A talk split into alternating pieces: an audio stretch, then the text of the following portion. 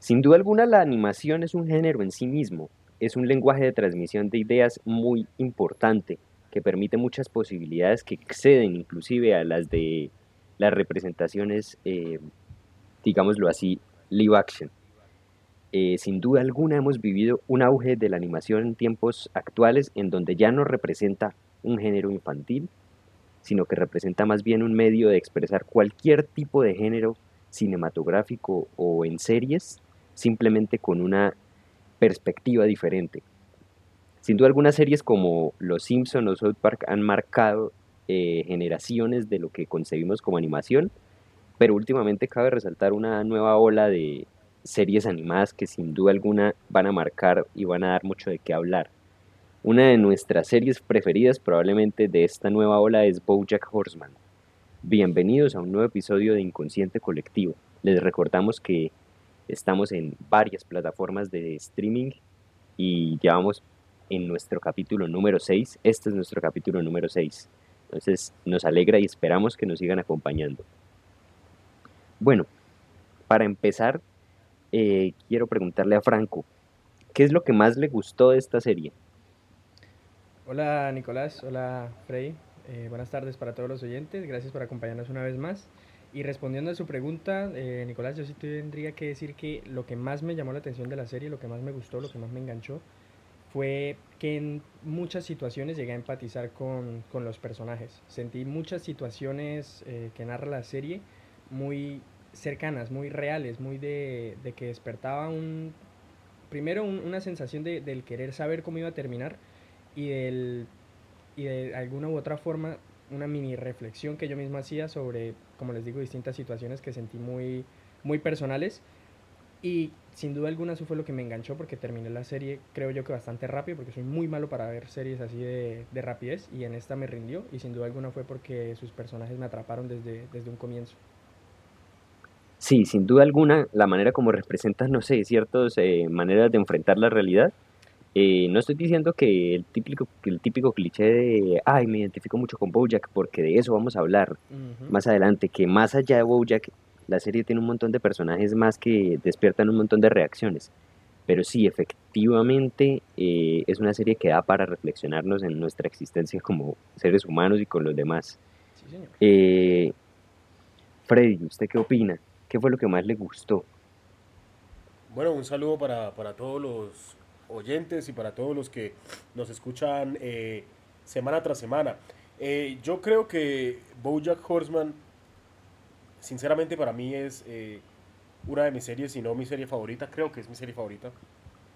Y realmente lo que más me gusta de, de Bojack Horseman es que está escrita de una manera magistral. Es una realmente es una cátedra de escritura de guion y uno realmente puede eh, ver línea tras línea el desarrollo de los personajes, eh, eh, todas estas situaciones que, que, se van creando y cómo las van desarrollando. Creo que realmente lo hacen de una manera muy, muy, muy prolija. Tiene unos escritores demasiado, demasiado buenos, muy acertados. Hablábamos de, de fuera de micrófono de, las referencias, que no se les escapaba una sola referencia eh, en Bojack Horseman, y todo eso se ve a los escritores. Sin embargo, para no ponerme tan, tan técnico, realmente eh, esta serie es la serie que más emociones me ha, me, ha transmitido y es la serie que más, como decía Franco, con la que más he logrado empatizar, no solamente con los personajes, sino realmente con las situaciones que se van generando en la serie. Efectivamente, referente a eso del guion y todo este tipo de cosas, rememoraba que eh, cuando le mostré esta serie a Freddy, le venía insistiendo que se la viera bastante y le venía diciendo que era bastante buena y demás. Eh, y él la notó, la puso ahí en registro. Y después de haber visto un pedazo del episodio Free Churro, que recordemos es el monólogo de Bojack en, pues en un funeral, no voy a decir más, em, básicamente vio eso, se vio el episodio entero y dijo, no, tengo que verme esta serie. Y realmente la innovación que parte de algunos capítulos, como un capítulo mudo que tiene, que es increíble, eh, ese tipo de cosas realmente despiertan mucho interés. Entonces hacen de esa una serie muy interesante mm, y sin duda alguna que alcanza dimensiones que a mí me parece que rara vez una serie animada alcanza. Y eso me parece muy importante. Eh, la serie como tal tuvo una transformación demasiado, demasiado positiva y demasiado profunda. Eh, y no, no profunda en el, en el que también, pero no en el sentido de que cada línea era más profunda y eso, pero repito que también, sino, más, sino que realmente dejó de ser eh, la típica serie de comedia que empezó siendo, aunque no era ni tan típica, pero sí dejó de ser esa serie que, que, que tenía un humor negro que, y se fue transformando a, manejar temas muchísimo más profundos y de verdad que realmente terminó soluciona, terminaba solucionando esos problemas y acercándose bastante, bastante bien y esa, esa transformación que tiene realmente es muy, muy, muy buena y uno la sabe apreciar bastante. Porque la primera temporada es una comedia, es, un humor, es, es humor negro, eh, pero ya eh, eh, hay una transformación después de la tercera temporada, las dos últimas, sobre todo la quinta, que son realmente bastante, bastante, como por decirlo así, que manejan temas que, que, van muchísimo más allá de lo, que, de lo que empezó siendo como una comedia y una sátira al Hollywood. Sí, efectivamente alcanza niveles dramáticos muy, muy importantes. a mí me parece importante también señalar que el hecho de cómo tratan ciertos temas, a mí me gusta mucho, por ejemplo, que son animales, o pues animales coexistiendo con humanos. ¿Por qué? Porque es que eso le quita un poco de dramatismo a un montón de temas que podrían ser problemáticos. Mm, yo creo que todos acá consideramos, o no sé, independientemente de si nos gustó el final o no, consideramos que es eh, una, un término prematuro, ¿sí? Entonces, de esa serie, y nos parece que daba mucho material, pero algo que me parece importante es como tratando este tema, es que como son animales, algunos temas como las relaciones raciales o las representaciones raciales de las cosas tienden a bajarle un poco el, lo pesado. No sé ustedes qué opinan. Franco, ¿qué opina?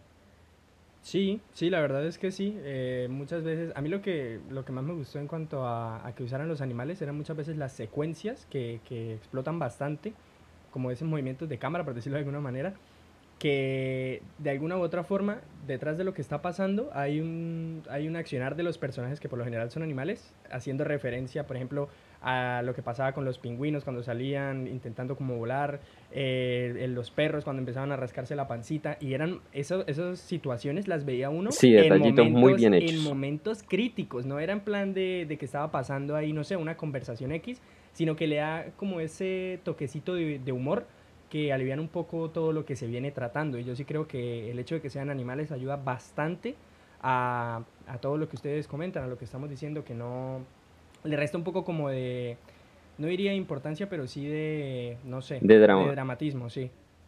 Sí, no, y aparte, por ejemplo, yo lo decía desde el lado que tanto problema que a veces hay con las representaciones y que, que hay, qué tal personaje es, más en un contexto como ese, qué tal personaje es blanco, qué tal personaje es negro, qué tal cosa, que es, sí, eso es importante.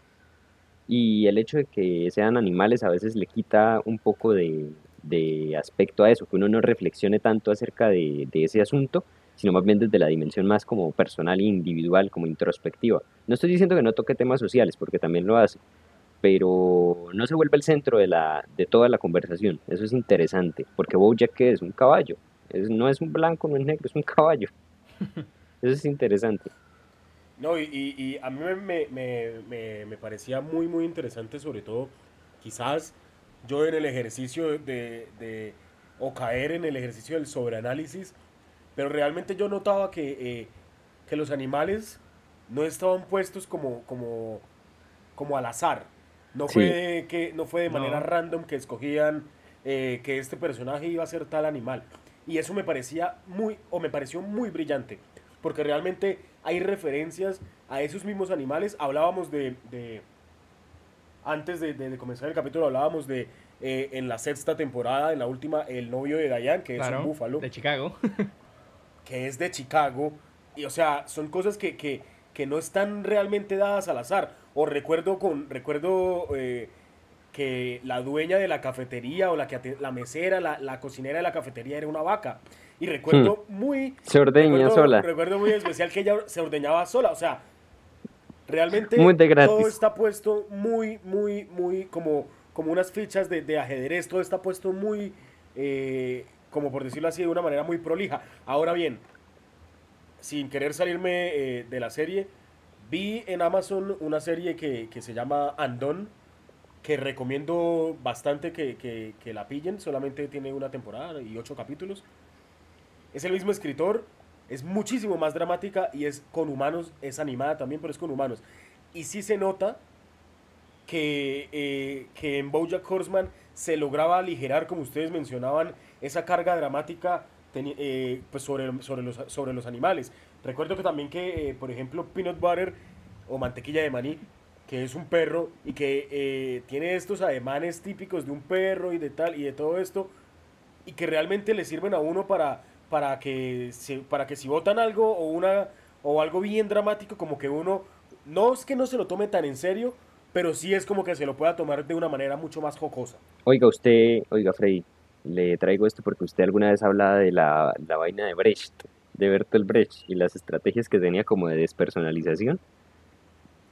Usted ve que, ve que eso se puede aplicar un poco acá, porque vea que los personajes tienen indudablemente un montón de errores, o sea, como de manera humana tienen, siendo animales o humanos o lo que sea, tienen muchos defectos, tienen muchos mm, problemas, tienen, hacen mucho daño a los demás personajes.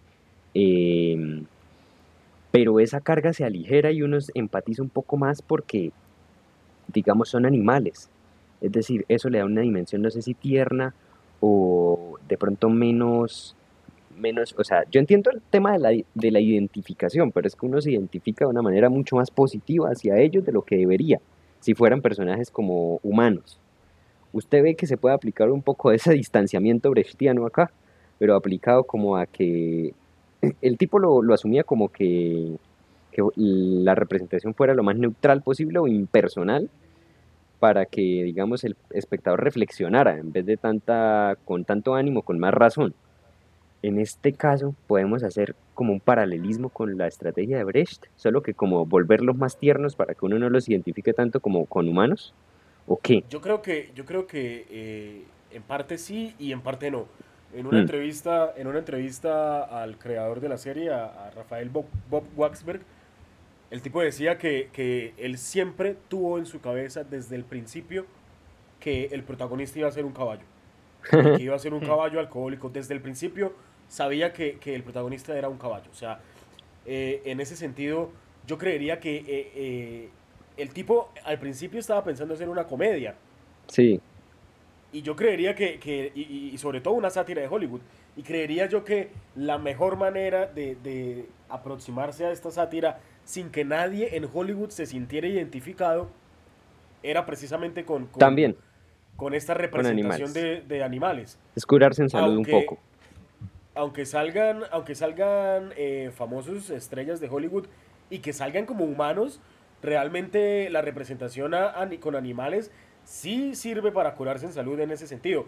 Pero yo también creo que en esa, eh, eh, eh, se lo voy a extrapolar un poquito, y no es como para, para que uno le hablando el corazón o generarle ternura o esto, sino más bien yo creo que es como hacer ese ejercicio de que uno realmente, de que realmente no interesa si es un humano, si es un animal, si es lo que sea, lo que va, lo, lo que el objetivo es mucho más de, de, de fondo que de forma y es muchísimo más, más profundo y que importa realmente eh, el desarrollo de los personajes y su historia y sus decisiones. más allá de qué personaje sea. He ahí porque yo lo enlazo con un poco con el distanciamiento brechtiano, porque es, lo que importan son las decisiones de los personajes, todo el camino, todo el recorrido que los lleva a estar como está. No trata de como de de tanto, o sea, ahí está la diferencia. Quizá no trata de distanciar emocionalmente al espectador, pero sí lo trata de quitar ciertos aspectos de ciertas emociones, como de que, ay, este es un hombre blanco, o este es una mujer tal cosa, o le baja mucho esa carga de identificación como con ideas más grandes. Simplemente importa el personaje, importa lo que decide, lo que hace y lo que manifiesta. Entonces lo veo. Y es que, en efecto, eh, eh, yo sí creería que eh, como decía al principio, en esta serie los escritores, el mismo creador, eh, la coescritora, todo, o sea, yo sí creo que todo lo, todo lo pensaron y todo lo tenían muy bien planeado. Y como decía que desde un principio eh, la primera opción siempre fue mezclar humanos con animales. Entonces yo sí creo que también tuvieron efectivamente que pensar en, en, en, esto, además que recordemos que en el momento en el que sale Bojack Horseman al aire, Hollywood estaba viviendo eh, este fenómeno en el que las adaptaciones de las adaptaciones pues literarias o, o, de lo que fuera a la, a la pantalla, a series, a películas, estaba viviendo este fenómeno en el que personajes que eran blancos en, en el libro de la nada terminaban siendo personajes de color o, personajes negros en, eh, en, la pantalla.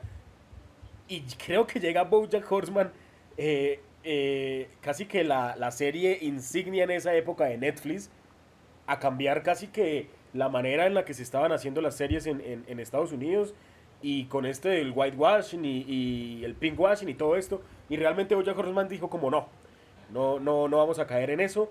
Eh, y sí estaba bastante pensado desde, desde un principio que, que, fuera así. Sí, en definitiva le bajó un poquito los rasgos como identitarios de todo esto.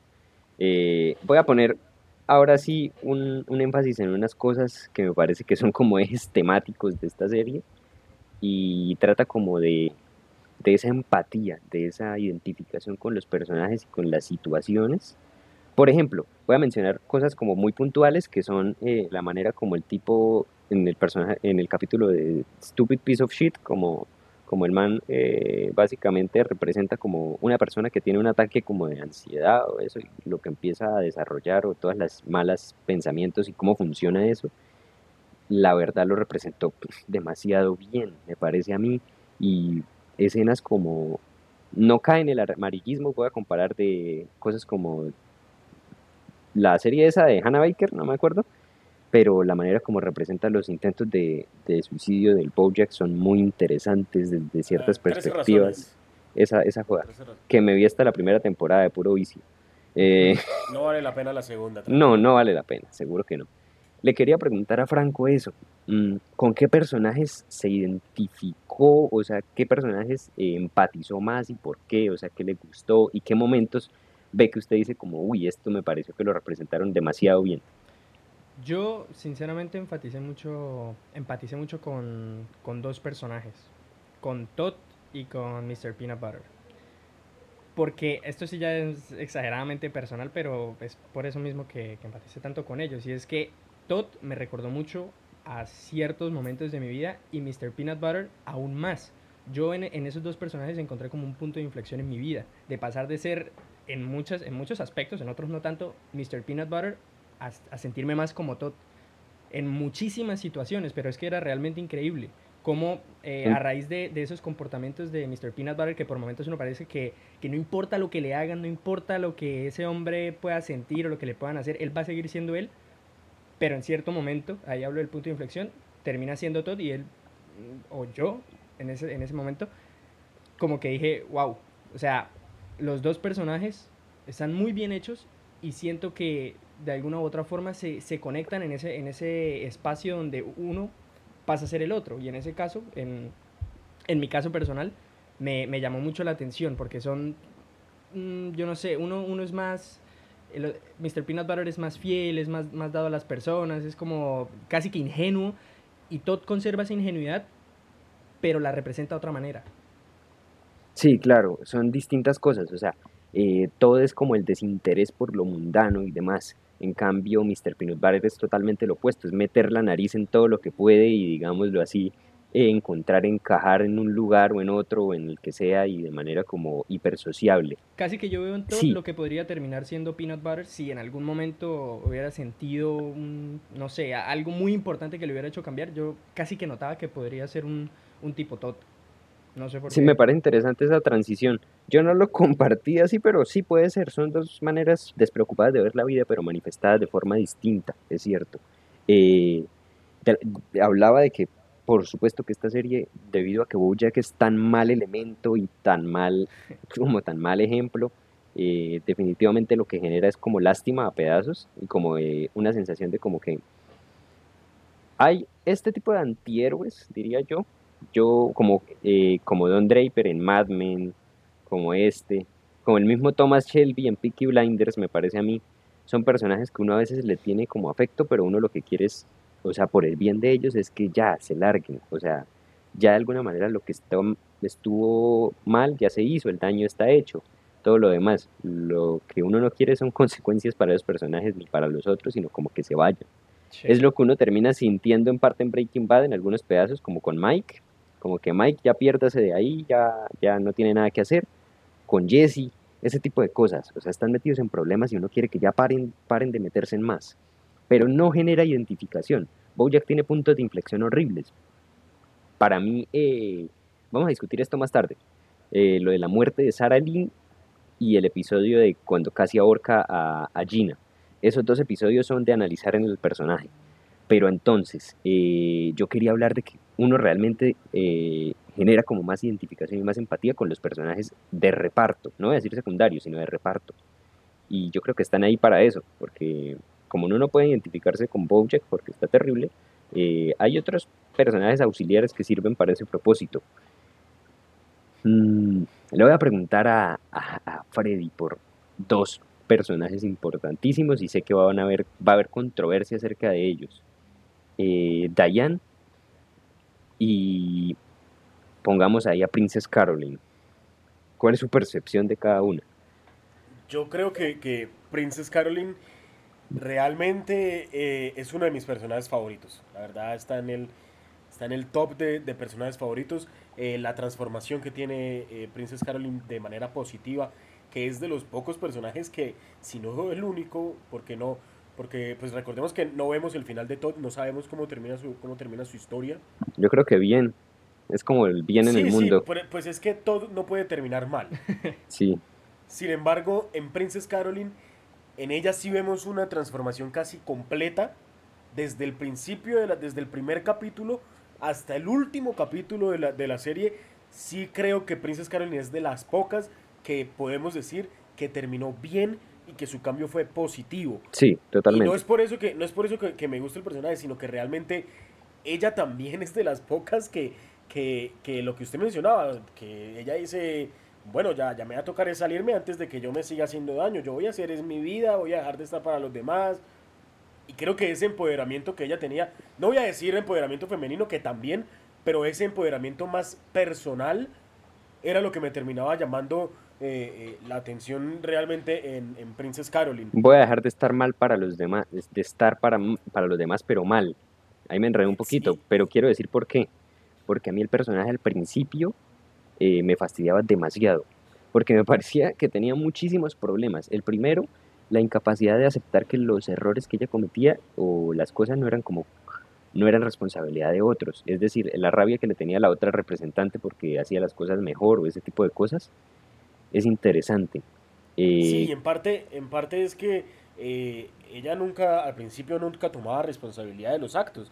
Y era como que eh, no puedo hacer más por usted. Entonces, o sea, esas, y siempre se puede hacer más, más, más por las personas. Exacto. Pero yo iba más al, más al punto de que precisamente esta transformación que tiene Princess Caroline en las últimas dos temporadas a mí me parece brillante. El capítulo que le dedican, los dos capítulos que le dedican a, a, a Princess Caroline, el primero en el que este personaje ficticio cuenta como la historia, me parece fantástico.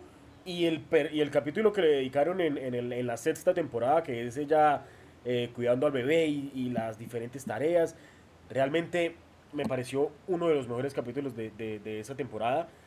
Y es que en, en, esa exploración más profunda del personaje es que realmente yo hallaba a en Princess Caroline una historia muy, muy, muy interesante y muy, muy realmente eh, una de las pocas historias positivas que, que, hay en Bojack Horseman. Ahora bien, yo quiero ya para cerrar eh, a Princess Caroline y pasar al otro personaje, eh, yo quiero hacer una, una mención especial a Ayuda, porque, a mí me encantó ese personaje, me encantó y realmente sí, sí, sí. que de, de, de, reparto en la última temporada para mí es el mejor. A mí también había otro elemento también para cerrar ahí con, con, Princess Caroline, y es que me parecía que tenían la, de las actitudes más cínicas frente a, a, lo que hacía que estaba mal. Entonces por eso también me fastidiaba mucho, porque al principio como que, mm, o sea, no era suficiente lo que hacía, ella creía que era suficiente lo que hacía por, por, por ellos, pero en ninguna manera.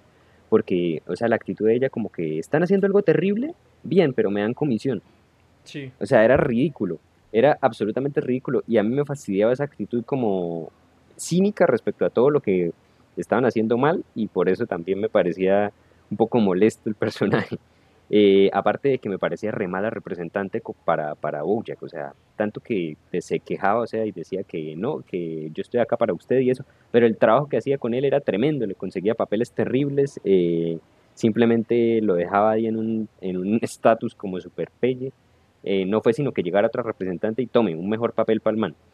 Entonces, y, ella, sabía que, y ella quizás como en, en su en su, en su consciente, que pena, eh, realmente ella no, no apreciaba a Bojack, o sea, no, no lo veía, no le veía potencial. No le veía potencial, sí.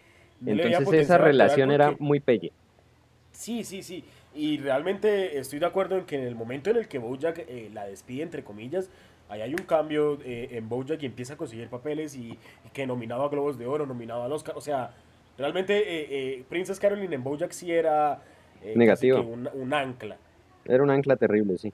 Y él en ella probablemente también. Sin embargo, ella siento que ella lo pudo haber yo siento que ella lo pudo haber aprovechado más. Ahora, creo que su merced me preguntó por Diane.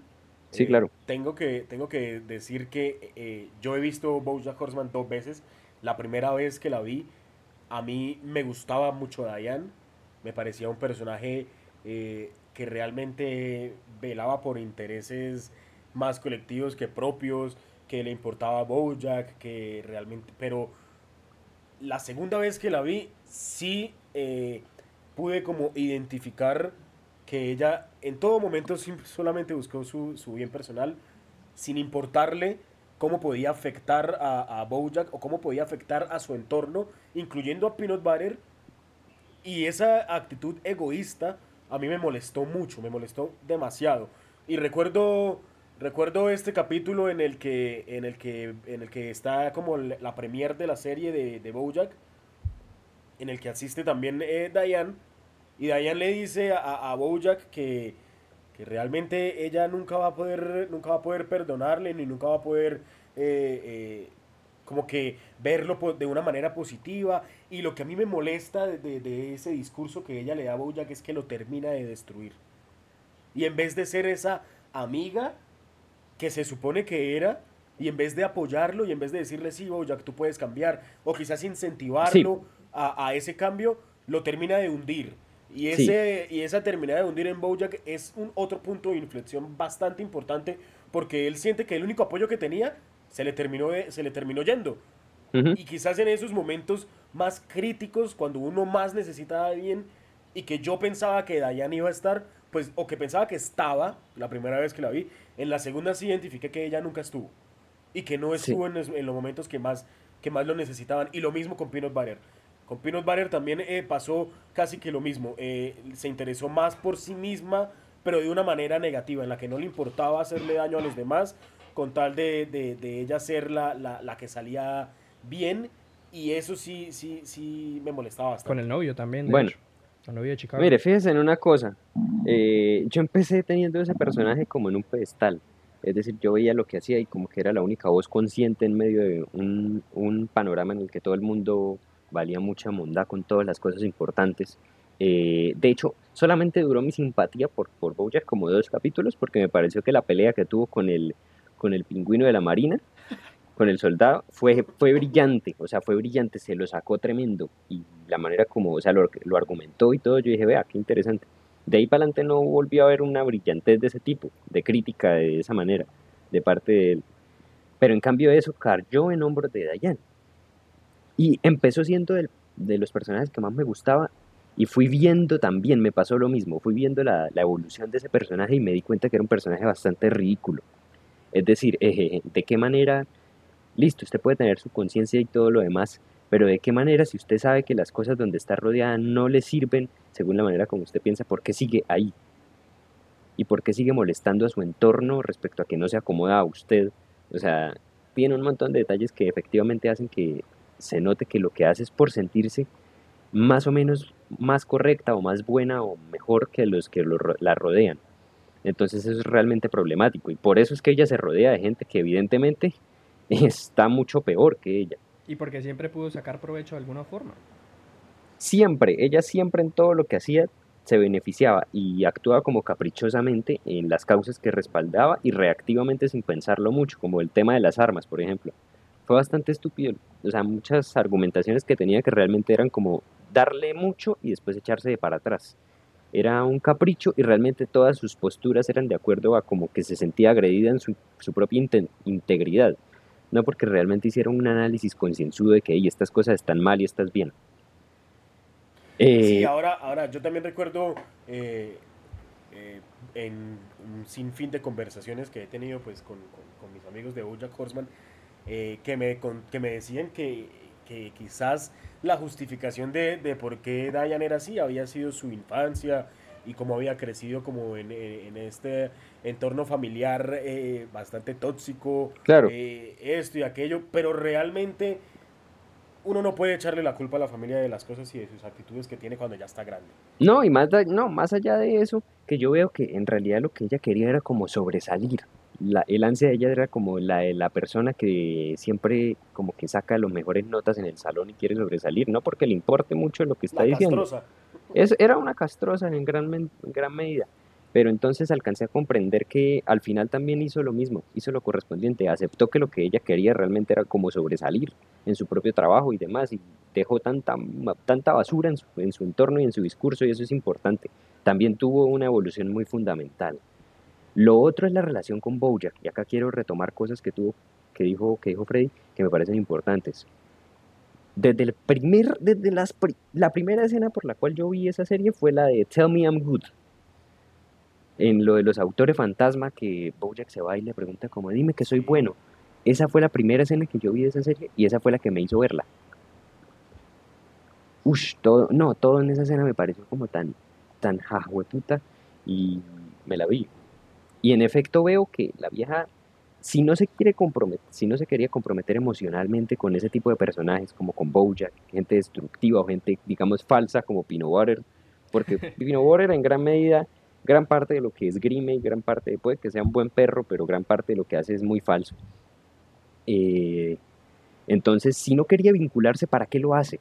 ¿Sí? Y después no es capaz de responder a esas expectativas de alguna manera y sí, termina haciendo termina haciéndole daño a Bojack porque nunca lo anima a ser mejor. No es capaz de decirle algo positivo ni algo realmente que sea ejemplar. Podemos argumentar que es que ella tampoco se siente en posición de hacerlo, pero ¿por qué es una, eso es un llamado, ese personaje es un llamado como de responsabilidad afectiva. porque si no son capaces se embarcan en cosas que no pueden hacer?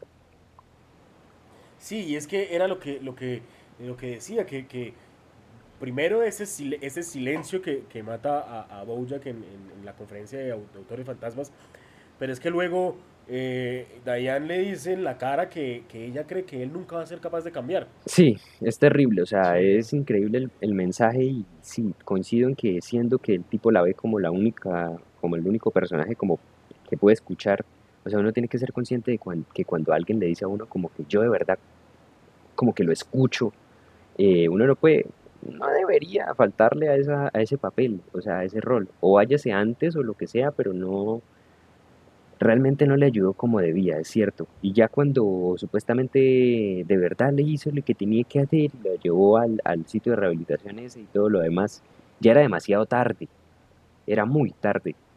Y vamos viendo cómo todo le cogió lo tarde al man, la verdad. Aunque no resultara ni tan mal, pero pues terminó más magullado de lo que podía terminar. A Franco le quiero hacer una pregunta, o dos que me parecen importantes. Eh, yo analizo que lo más jodido acá de Bojack son los momentos en los que de verdad, o sea, uno ve muchas irresponsabilidades, pero las irresponsabilidades que impactan en los demás son los que son más, más, más punzantes de alguna manera. Quiero hablar de dos episodios, que son los que uno hace que diga, no, este man es una tremenda boleta y no hay que justificarlo más y ocurren, digamos, más temprano que, lo que podrían ocurrir en, Hablamos de esto cuando estábamos hablando de, Breaking Bad, con cuando el calvo ese hace todo lo que hace, pero acá ocurren más pronto. ¿Qué opina usted de episodios como cuando Bojack eh, ahorcó a Gina o cuando, por ejemplo, dejó morir a Sarah Lynn? De las dos cosas. Mm, Opíneme de eso. Quiero centrar un poco más en, en la muerte de Sarah Lynn porque yo sí sentí... ¿Atentos? En un momento, en un momento cuando le hacen, ya en los últimos capítulos, cuando él hace las entrevistas, que hace las dos entrevistas, y que en la primera pues sale bien parado y en la segunda no, me parece que yo estoy de acuerdo con usted en que no se podía justificar de ninguna forma la actitud de Bojack, pero también me parece que la gente le estaba atribuyendo una responsabilidad a Bojack que no podía sostener porque es que los dos estaban terriblemente mal.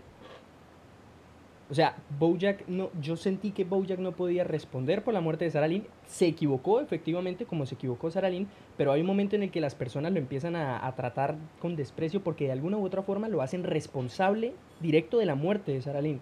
Y, no, y claro, lo que no se dice ahí es que Bojack tampoco estaba para eso.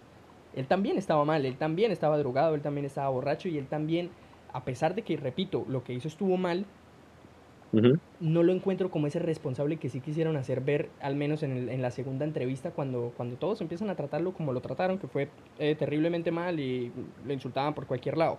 Eso en cuanto a esa parte. Y en cuanto a cuando la horca en el set, pues es que es que es complicado porque sí, lo que usted dice es un punto de inflexión porque ahí es cuando uno de verdad deja de justificar al boyaco. si, claro, es que en, si es que en algún momento uno lo justificó, ¿no? Porque hay gente que directamente puede empezar odiándolo y terminar odiándolo. Claro. Pero, no, a mí, a mí sí me parece un punto tremendo de inflexión. Yo lo de Saralín tampoco lo veía como culpa de él. Eh, sí actuó mal, pero no fue culpa de él. Eh, Freddy, ¿cómo ve lo de Saralín? No, yo indudablemente tampoco hallo culpable a, a Bojack en lo de Saralín. Se equivocó, eh, estamos de acuerdo me parece, Me parece crucial en, en, ese debate de Sarah Lynn mencionar que eh, tanto Bojack estaba mal como Sarah Lynn también estaba mal. O sea, era casi que, casi que crónica de una muerte anunciada. O sea, era, era, como que alguno de los dos iba a terminar así. Exacto. Uno, a uno de los dos y le fue Sarah Lynn la que terminó así. Exacto. Entonces realmente no, no, no veo culpable a, a, Bojack en, en algo que casi que era inevitable sí. sí, no, no, uno no puede tratar de, de, decir que sí fue culpa de Boya, que la dejó morir, que no llamó a... Eh, o sea, en parte sí. Y legalmente, pues él termina en la cárcel, legalmente pues sí tuvo la culpa. Pero él terminó en la cárcel fue por lo de, lo de la propiedad privada. ¿no? por llegar a la casa de ebrio, a su ex casita eso es una ironía como muy, muy punzante de lo que, lo que pasa, lo que, la crítica que quiere hacer esa serie, o sea que lo accesorio es lo que realmente importa, lo de la plata, lo de la propiedad y la... No, no, no, pero él no termina en la cárcel por el comentario a la empresa, ¿dice usted? Él termina en la Me acuerdo que fue por alguna pendejada. Él termina en la casa cuando llega a la casa que... había vendido borracho y se mete a propiedad sí, por eso. Ah, pensé que me decía cuando él menciona algo en la entrevista sobre la empresa y que fotocopia, fotocopia, yo no sé qué, y que lo demandan. Pensé que era por eso. Sí, pero eso fue que se endeudó, sí, sí, sí. sí, sí, Ahora, ahora a, lo que voy es que realmente él termina en la cárcel por, por, esta, por esta estupidez, pero él siente que estando en la cárcel está cumpliendo casi, o está pagando por todo lo que ha hecho. Así sean dos años, dos meses, cuatro meses. Él realmente siente que, que, y lo siente bien, y le hace bien, sí, le hace bien. saber que, que está pagando por lo que ha hecho. Sí, al parecer sí es así. Ahora bien, quiero cuestionarme, pues es que, mire, él tiene muchos puntos de inflexión y, por ejemplo, eh, el, de, el de todo, de sabotearle la ópera rock, eso fue terrible. Eh, lo, de, lo de, por ejemplo, el episodio de la, la hija de la amiga, esas son cosas que hablan de él en una dimensión como personal, que es una persona, es un terrible como persona, ¿sí? O como caballo. Eh, entonces esto, la dimensión personal es tremenda. Pero ahí no hay una falta todavía, una falta de tipo legal, una falta que haga que rompa los esquemas de lo que consideramos como pasable. Porque cualquiera, o sea, yo creo que existe el derecho a que cualquiera sea una persona muy mal parida. Lo que no existe es el derecho a que pase por encima de los demás de manera mm, como en su integridad más absoluta. Y eso fue lo que sí pasó con Gina. Y por eso es que para mí fue un punto de inflexión tremendo. Y ahí sí me parece que, probablemente perdió como mucho de los puntos que podía tener como de redes. Es que con Gina, es que con Gina, lo que su merced dice, con Gina realmente es el episodio en el que legalmente sí, sí hace o sí entra como en una actividad eh, delictiva. Ahora, a mí me parece muy interesante y, y en esta crítica que, que se quiere hacer, eh, me parece muy interesante que Gina haya como negado eso. Sí. Que ella diga que no, que se me va a dañar la carrera. Y no que se me va a dañar la carrera porque no me van a dar papeles, sino se me va a dañar la carrera porque ahora voy a ser a la que Bojack maltrató. Sí, es y esa decir, crítica a mí me parece muy, muy interesante. Muy bastante, interesante. bastante buena. claro, porque no, o sea, no todo el mundo que sufre un tipo de trauma de ese estilo tiene que reaccionar o afrontarlo de la misma manera y no podemos pretender que, que haya un mismo sentido de justicia en todas las cosas porque es ridículo. Es cierto. Y bueno, básicamente a mí me gusta también como muestran el arte como, como una especie de mecanismo diferente. Porque me gusta que hay gente como la directora, no sé si se acuerdan la que la que dirigió la de Filbert Sí, sí. en su sí, primera mitad. Ella de alguna manera lidiaba con sentimientos negativos así muy parecidos a los de ellos, pero la vieja los lidiaba de una manera muy diferente, es decir, eh, era muchísimo más sano. Puede que nunca fuera una alegría permanente y eso, pero de la manera como lo lidiaba, sin duda alguna, tenía mucho más y mucho más que decir y valía muchísimo más la pena.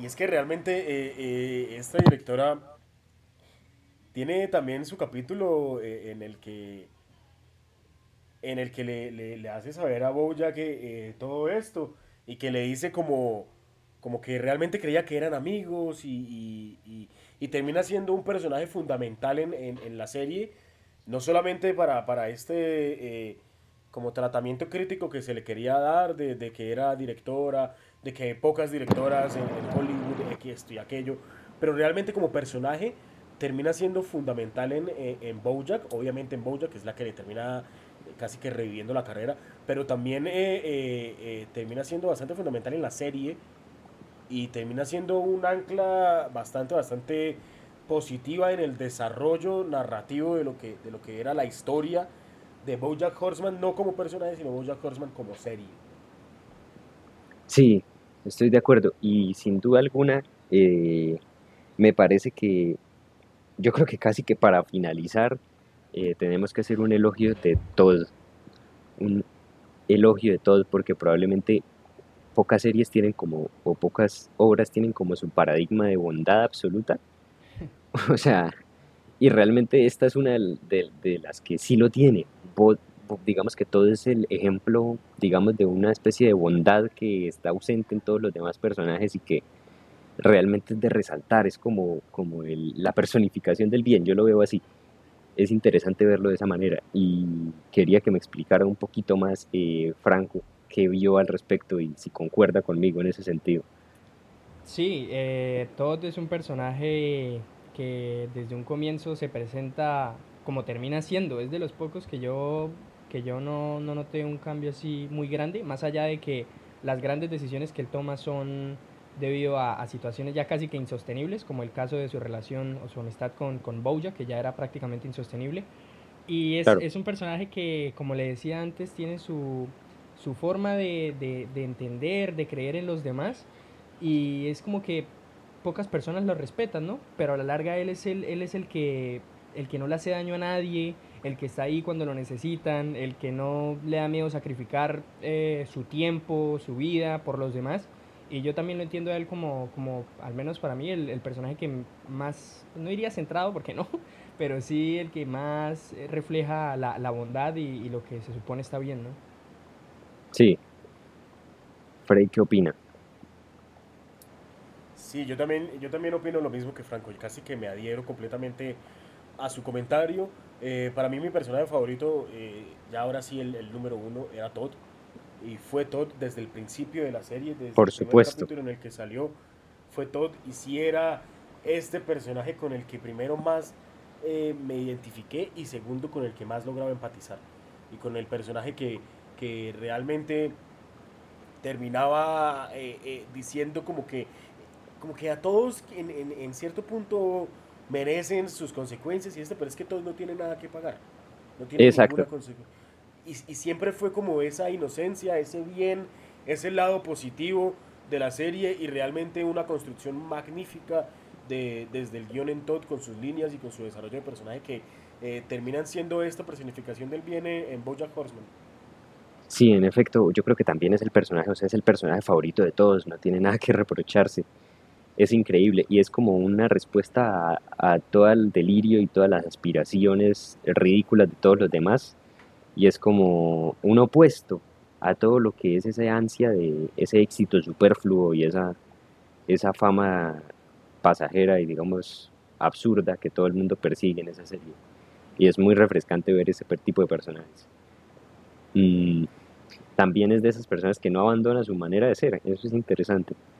Bueno, em, quiero que hagamos un comentario de cierre, como de conclusión, como hacemos como, pues, siempre, diría yo. Entonces, Franco, ¿qué puede concluir de toda esta pequeña sesión? Yo puedo concluir que todos deberían verse la serie, básicamente. O sea, en serio lo digo eh, con toda la sinceridad. Yo creo que todo el mundo debería verse esa serie para, yo diría que también para conocerse un poco mejor, para hacer un, un, sinfín de reflexiones que se pueden hacer sobre lo que hacemos, lo que entendemos, a lo que le damos valor, a lo que no le damos valor. Y creo que, que vale mucho la pena invertir todo el tiempo de, de sus seis temporadas en, en en verla, en disfrutarla y en tratar de sacar lo mejor de ella porque tiene muchísimas cosas buenas para, para, para sacar. Y ya. Entiendo, sí, señor. Frey, ¿qué opina? ¿Cuál es la conclusión? Sí, yo, yo nuevamente opino lo mismo. Es una invitación a, a las personas que no han visto eh, Bojack Horseman. Es casi en estos momentos de, de en estos momentos de contenido audiovisual que uno puede hallar, eh, sobre todo en una plataforma como Netflix, es casi que un, una obligación ver, ver Bojack Horseman. Obviamente a los que nos gusta ver, ver series y ver películas y eso, es una obligación ver, ver esta serie. Para mí, personalmente, aunque en los previos siempre les digan, siempre les saquen, la, les saquen el cuerpo y todo, para mí Bojack Horseman es la mejor serie mínimo, mínimo, eh, sacando Breaking Bad y Better Call Saul, es la mejor serie de los últimos casi que 10 años. Y es una de las que, de la que tiene mayor profundidad en construcción y una de, la que real, y una de las series que realmente uno puede identificarse más con sus personajes. Ahora, eh, ya como de manera jocosa y, y, un poco ahí como de chiste, eh, recordarles a todos que identificarse con Bojack Horseman como personaje está mal. Si se identificaron con Bojack, busquen ayuda. Eh, vayan al psicólogo, vayan a terapia, busquen algo. Realmente eh, es necesario que lo hagan, no está bien sentirse como Bojack Horseman. Pille que se imagina un, un, crossover de Bojack con Breaking Bad. Yo a usted le dije, yo a usted le dije, yo a usted le dije, eh, yo a usted le dije, se lo recuerdo que en un capítulo, un cameo, capítulo sí. hay un cameo de Walter White y lo sostengo porque es igualito. Es una referencia muy bacana, sí. Sí, sí, sí, sí. Bueno, yo concluiría, ¿qué más? ¿Qué, más digo? Que es una serie increíblemente bien piloteada, increíblemente, porque los forzaron a acabarla y lo hicieron bien. Yo digo que no me gustó el final, pero no me gustó el final en el sentido del diálogo, el último diálogo y ya. Pero me parece que, o sea, fueron capaces de terminarla bajo presión y eso es muy respetable y muy interesante. Siento que podía dar mucho, mucho, mucho más de qué hablar, pero terminó muy bien. Y nada, o sea, me parece que, que sí, que la manera como representa todas estas cosas es muy interesante y que sin duda alguna tiene mucho mérito eh, ser capaz de hacer una serie de esa profundidad siendo una animación. Entonces creo que hemos llegado al final de esta sesión. Les recordamos que estamos en Spotify, Apple Podcast. Eh, ¿Qué otra? En todas, estamos en, Anchor, en Breaker, en Anchor, en Wave, en Google Podcast. Eh, estamos en todas las plataformas de, de podcast para que nos escuchen, eh, nos ayuden a compartir el programa, por supuesto que sí. Y nuevamente, eh, pues, pedir, eh, pues pedirles a ustedes el favor y el compromiso de que nos compartan sus comentarios, nos lo hagan llegar, sus recomendaciones. eh, y los nos temas, voten temas, temardos. Pille que, perdón por la ausencia, y a las 20 personas que nos escuchan, y muchas gracias por escucharnos. Chao, chao. Chao.